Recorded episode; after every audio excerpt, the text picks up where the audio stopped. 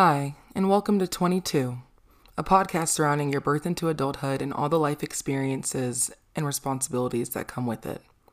My name is Maya, and I have been dabbling with the idea of starting a podcast, or really a project, for a little over six months now because, frankly, your 20s are hard. At that point in time, I had been struggling with the realities of adulthood and started reading The Defining Decade by Dr. Meg Jay that I had received as a gift from a college graduation a year prior. Shout out, Coach Meredith. It really opened my eyes to the fact that I wasn't the only one struggling with financing my life, relationships, moving, all of this free time, and something even as simple as grocery shopping.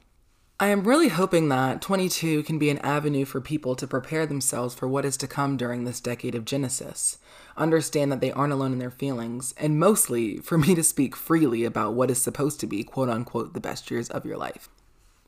To kind of give you a sneak peek into my life and who I am, I'm, I'm a 23 year old woman, African American woman living in North Carolina.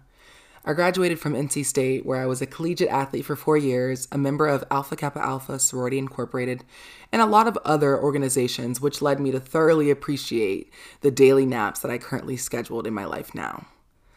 I am still kind of living through my collegiate years as I assistant coach a collegiate cheerleading team nearby and spend my nine to five hours working in the tech industry, where I am currently in the transition for a new position.